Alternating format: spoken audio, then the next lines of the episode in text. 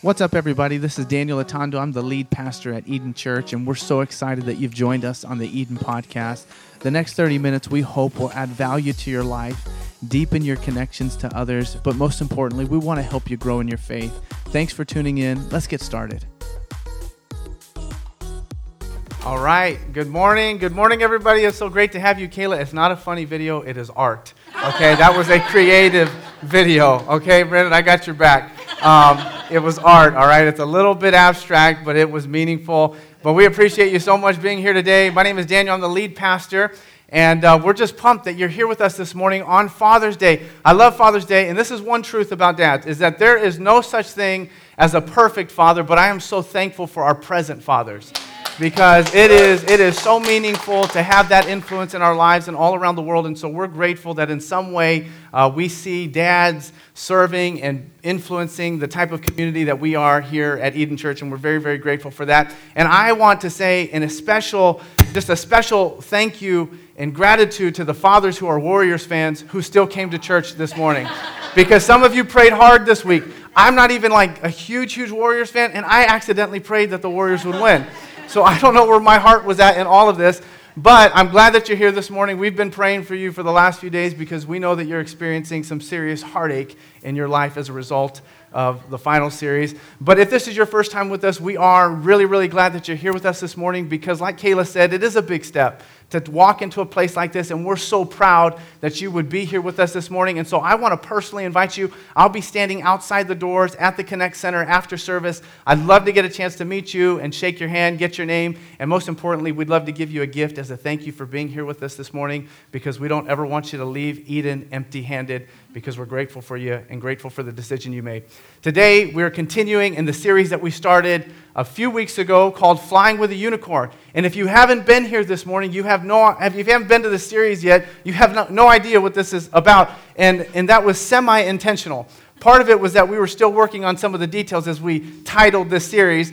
But it's been one of the funnest series that we've done. And for us, it's been an opportunity for us to step into the life of Jesus. And the way that we've defined a unicorn in this context is that a unicorn is something that is valuable, it is significant, but it's also distinct. Distinct enough that it's beginning to disrupt a certain industry, where a person or an organization is disrupting the way that things have operated for a long time. And when we look at the life of Jesus, those three descriptions describe his ministry perfectly, that Jesus was disrupting the religious system of his day.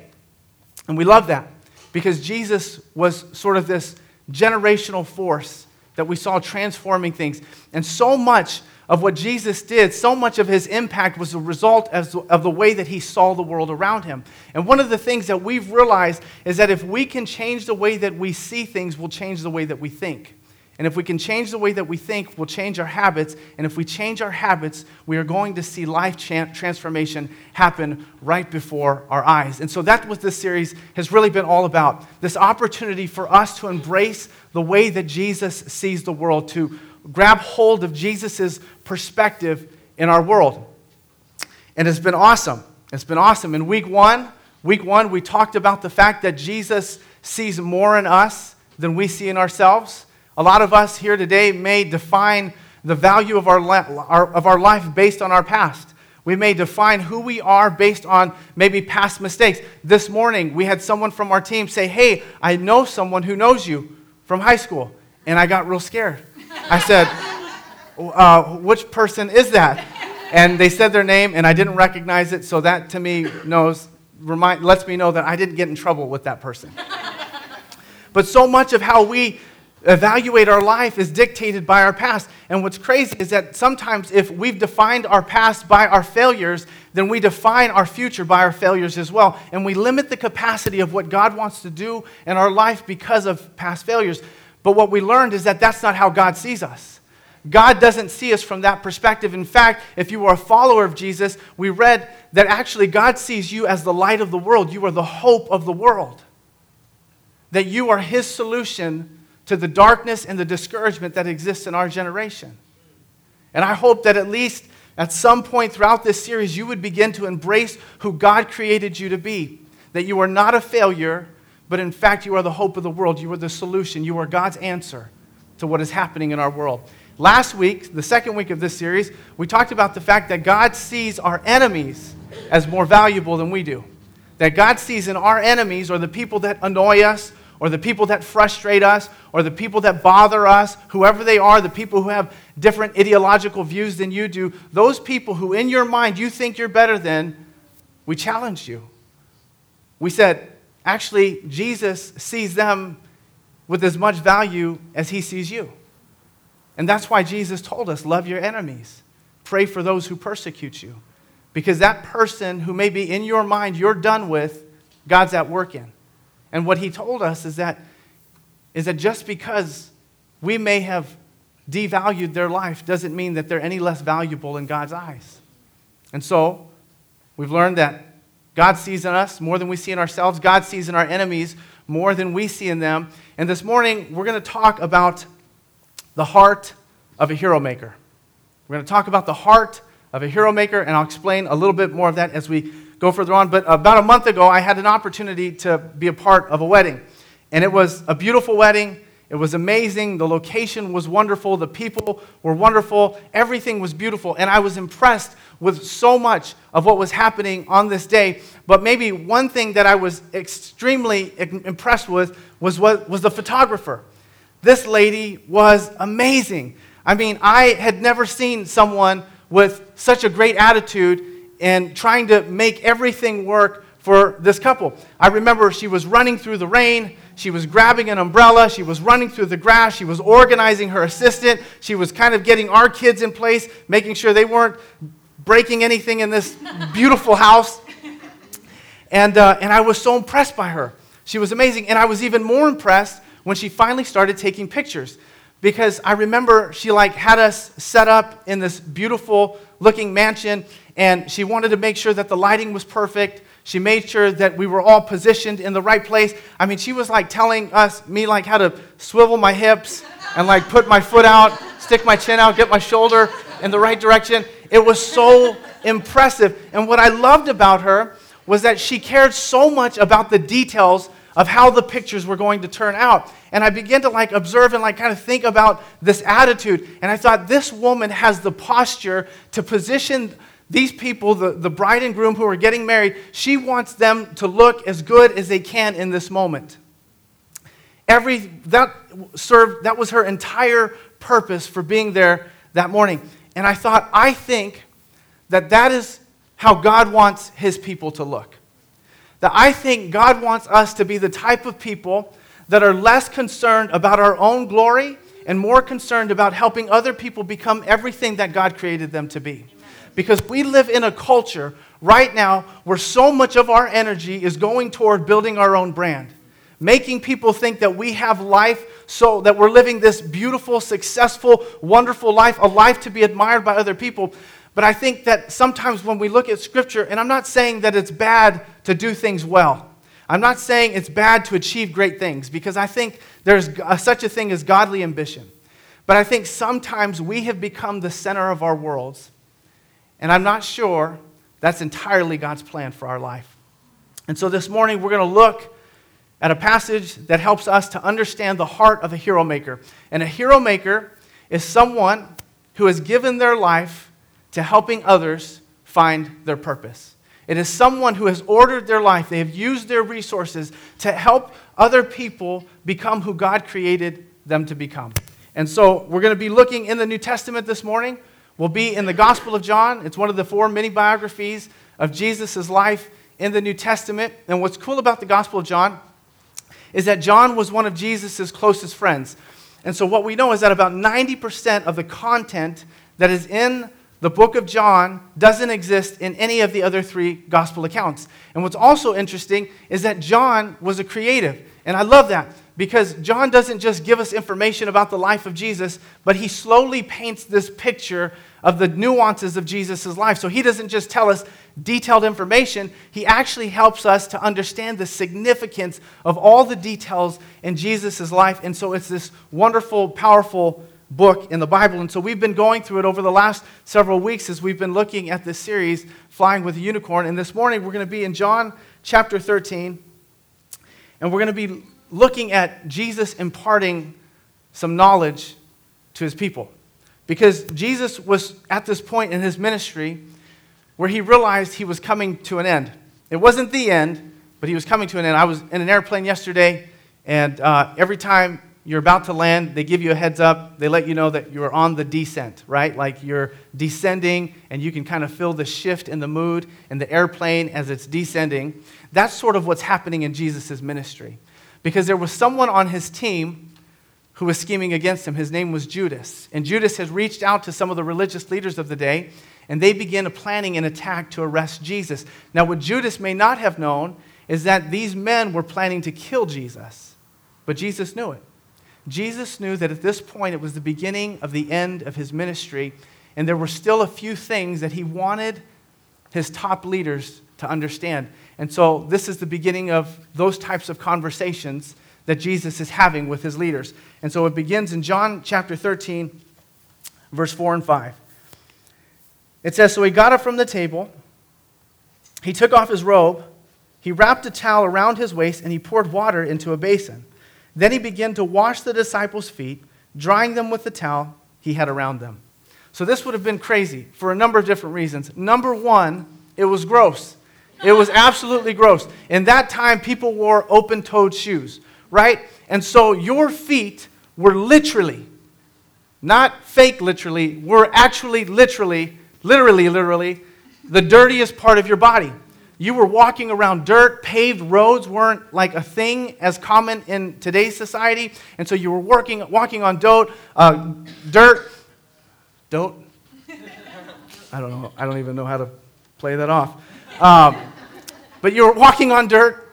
And in this time, you had animals' feces all over the ground, so you were stepping on poo and pee, and your feet were absolutely disgusting. There was dirt underneath your nails. There were like clumps of old dead skin accumulating on each of your toes. It was disgusting. I hope I'm grossing some people out. That was the intention. Like manicures were not a thing in that time. And so after this meal, they're eating like this delicious, wonderful meal. Jesus decides in his mind, he thinks, what, what, what would be like the appropriate thing to do after eating a wonderful, beautiful meal? Let me touch these disgusting feet.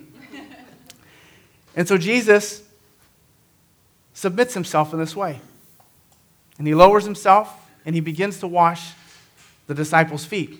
Now, this wasn't something that Jesus made up. It actually had significance in the culture. In the Old Testament, the priest, before he entered into the temple, which is where the presence of God was, he would wash his feet. And the symbolism is that he was cleaning himself in preparation to be in the presence of God. And so what Jesus was doing in this moment is he was sort of preparing these guys. He was washing their feet. He was cleansing them. He was being the conduit in which they would enter into the presence of God. It was a symbol of that relationship. And so it was meaningful, but not only was it meaningful, it would have been shocking. It would have been shocking because in the Old Testament, a priest would never wash the feet of his servant. The servants always washed the feet of the priest. And so Jesus was sort of instituting, instituting this brand new model of leadership called servant leadership, where he was serving the people beneath him. But there was not, there wasn't a model for this during this time. And so everybody involved in this moment was probably really embarrassed. And we see that come out in these next verses, in verses uh, John thirteen, sixteen through eight. It says, "When Jesus came to Simon Peter, Peter said to him, 'Lord, are you going to wash my feet?'" And this was a sarcastic question. Jesus replied, "You don't understand now what I'm doing, but someday you will." "No," Peter protested, "you will never, ever wash my feet." And Jesus replied, "Unless I wash you, you won't belong to me." And so what we know about Peter is that Peter was the Draymond Green of all the apostles, okay? He was always kind of outspoken, always kind of a little bit louder than the rest of the guy, always a little bit uncontrolled with his emotions. And Peter was also a traditionalist, and that meant that so much of what defined, uh, I almost said Draymond Green, so much of what defined Peter's personality was that it was tied to his tradition. And you'll see that there's a pattern of this all throughout the New Testament, where there are moments where Peter is maybe having a dream and a, and a vision comes to him from God, and God is telling him, "Hey, I want you to go chase and eat down this certain type of food." And Peter says, "Actually, God, I don't eat, I don't eat unclean food." And God's saying, "You don't ever call anything unclean that I have deemed clean." And so he's this traditionalist. So much of this cultural tradition in his life has defined how he operates. And, and tradition is fine. In fact, it's beautiful until it is something that is man-made and something that keeps you from becoming all that God wanted you to become. And so this was sort of what's happening in Peter's life, that he was submitting himself to a tradition that God never told him to live under. And it's dangerous. And sometimes that happens in our life, right? Where there are practices, there are external things in our life where we sense that maybe God is asking us to take a step of faith, but maybe there's a fear, or maybe there's a voice where someone's saying, oh, I saw what you were doing last week. What on earth do you think you have to do serving on a team at Eden? Or you go to church? I wish all your church friends would hear the conversations you were having, having, having with your friends at work. Aren't there the voices sometimes when we feel like maybe God is prompting us to take a new step in our faith? All these voices are sort of speaking into the negative, saying, you can't do that. There are these external forces in our life that sometimes keep us from doing what God wants, and we see that happening with Peter. He was submitting himself to the tradition of that time. But what's also interesting is we see Jesus' response, where Jesus says, Peter, you need what I have for you. You need everything I have for you. And if you do not receive this, you have no part in me. Part of it was Jesus knew that P- Peter himself had to experience the grace that Jesus wanted to see Peter extending to other people. And if we never experience that grace ourselves, it's going to be very, very hard for us to convince other people that it's real. If we've never experienced the love of God or the grace of God, it's going to be hard for us to tell other people about that love. But see, what happens sometimes is that we limit our growth. We limit the faith that God wants to see in our life, because sometimes when God calls us into something else, we tell him no. God calls us to take a step of faith. Maybe he's calling you to get baptized or leading you to get baptized, or maybe he wants you to join a group or join a team, or maybe he wants you to tell someone about your newfound faith at work. Whatever it is, these are all opportunities that God places before us. But the more often that we tell God no in those moments, the less we begin to hear his voice over time. Maybe God asks us in one season of our life, one fear, sphere of our life, to be faithful, and we say, God, I don't know, I'm a little bit scared today, and we shut the window of opportunity. And then another time, God is knocking at the door of our hearts. He's giving us an opportunity to step in faith, and we shut the door of that opportunity. And over time, we have closed every single window in our house. And all of a sudden, someday we think, man, the sun doesn't shine anymore. But it's actually not that the sun is there, but we have just closed off every part of our life that was open to letting the sun in. And sometimes that happens with our faith, is that we become conditioned. And maybe there was a time in our life where we said yes to God at every season, and we saw like this great season of growth, but then we got busy, lives got crazy, and we started just saying no to those opportunities that God was placing in front of us.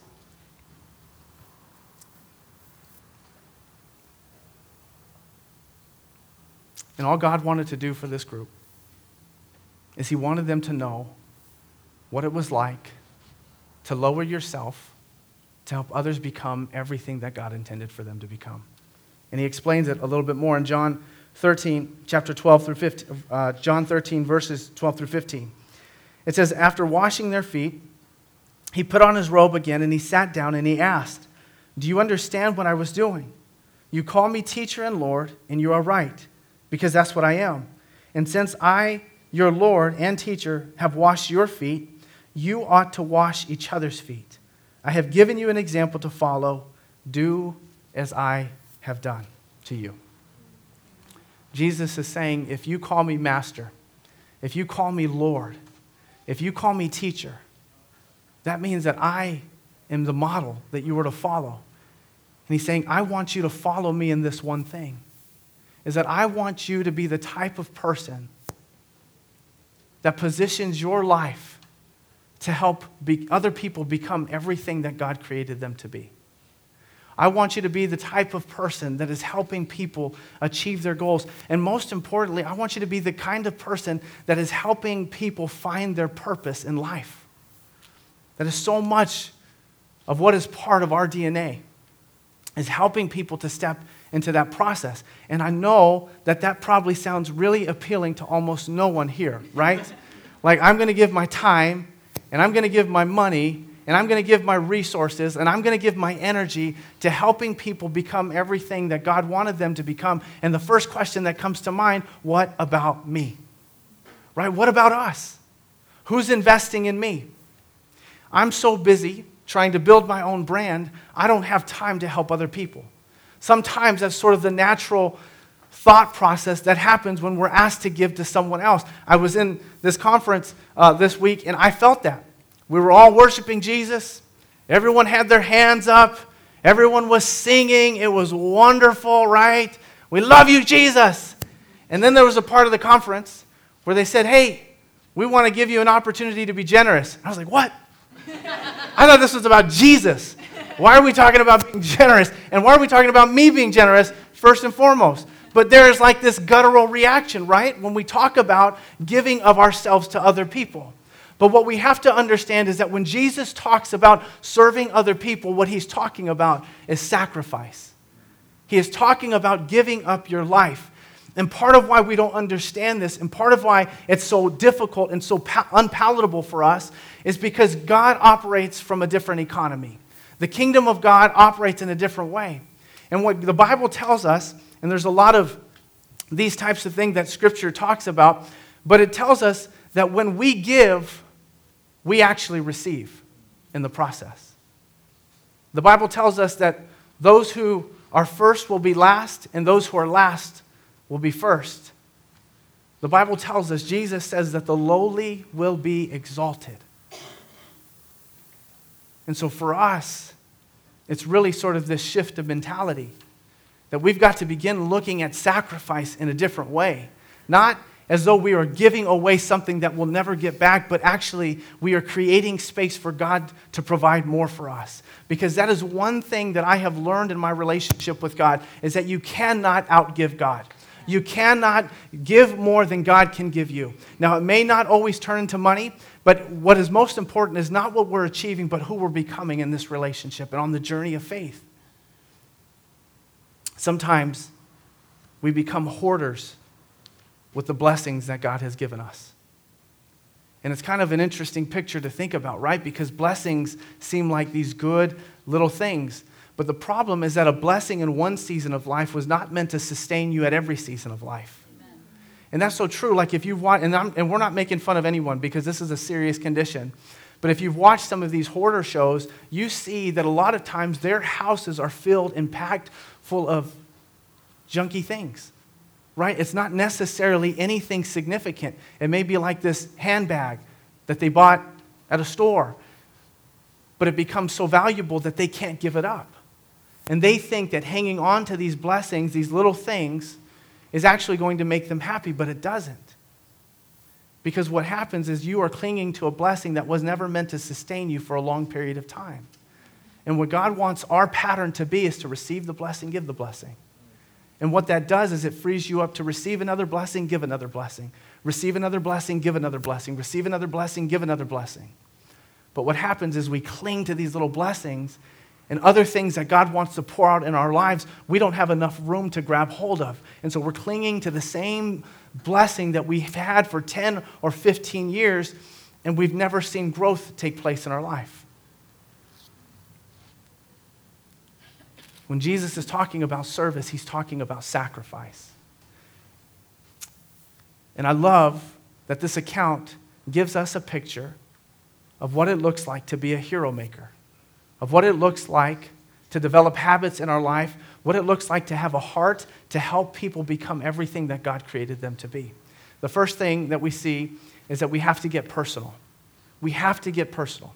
It is so hard for us to thrive in our life without a community of people that we're connected to. We were built for community. We were built connected to other people. We were built to be united with one another. And sometimes in our culture, maybe the natural things is to isolate ourselves from other people if we've been hurt by them. I don't know if you've ever felt that, right? Like you've had conflict with a friend, and then all of a sudden, you're not texting or emailing them funny jokes or memes as often as you were before, right? You start distancing yourself. And isolation is an attempt to protect yourself from one type of pain, But the problem is that you lead yourself into another type of pain. So it may protect you from one part of your life, but it's going to lead you into a, an area of your life that you're not prepared for as well. And so God has called us to be personal. And I love that that is so true of Jesus' ministry, that he didn't isolate himself from people, but he stepped into people's spaces. He was next to people, so much so that he was willing to wash their dirty feet. We've got to get personal. Secondly, we've got to get messy. That is just the bottom line. And I'm going to quote a great philosopher from the ancient world, Biggie Smalls. You may have heard of him before. But he said these really powerful words: the more money I come upon, the more problems I see. That's what I'm talking about. But that is so true with relationships. The more that we enter into relationships, the more that we try to help people become what God created them to be, it is going to be a messy process. It is messy. It is dirty. It is frustrating. It can sometimes be overwhelming, but that's what it means to be a hero maker, that you're the type of person who knowingly will walk into that space because you know that that life is worth helping to redeem. So we have to get messy. And finally, we have to get low. We have to get low. And I love the picture of Jesus' posture in this moment. That Jesus, though he was their leader, lowered himself for their sake. In fact, the Apostle Paul says that we ought to consider others as more important than ourselves. Amen.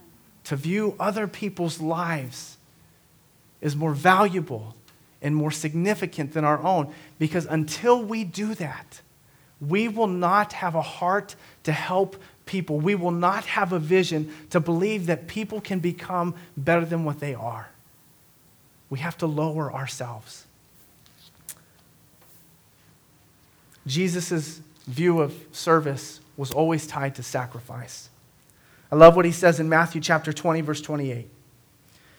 It says, "For even the Son of Man came not to be served, but to serve and to give his life as a ransom for many."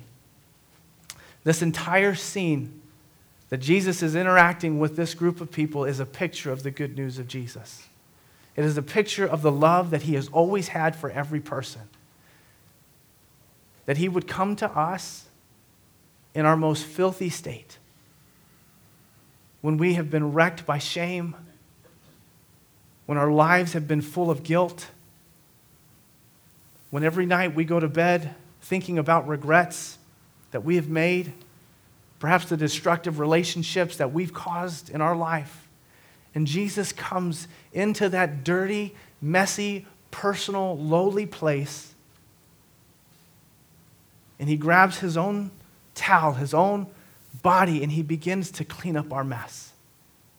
And it's not that he's wiping that dirt off of your feet onto the ground, but he's taking it on as his own.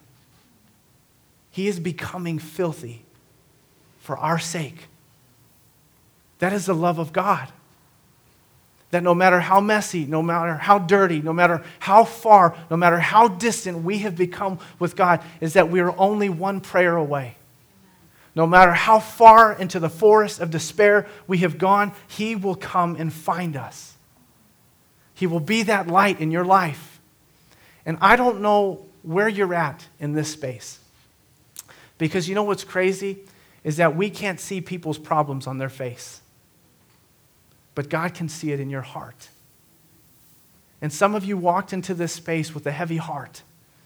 You've walked into this space with some scars on your heart that have been building up for years. Maybe they came from your childhood. Maybe it came from work this last week. But you have came, come into this place with a heavy heart. And you're searching. You're searching for some resolve. You're searching for some answers. You're searching for purpose in your life. And so much of how you are operating in this world is as a result of the pain that you've experienced in your past. And it's so hard for us to think about how we could possibly help someone else when we're living in a place of pain. But that's exactly why Jesus died. He died on the cross. He sacrificed his life so that he can bring you to a place of healing in the presence of God. You know, it's really interesting. I've had the opportunity to be a part of a lot of funerals, officiating them. And when you're a part of something regularly, you begin to pick up on some patterns. And what I've realized is that, man, there are some wonderful funerals, if I can say that. Like, there are some funerals where it is almost a celebration. Like, people are celebrating a life well lived. They're celebrating it. It's a beautiful thing. And I love being a part of these funerals. We call it actually a celebration of life, because you have a community of people that have been touched and affected by the power of a person's life. But the worst funerals to be a part of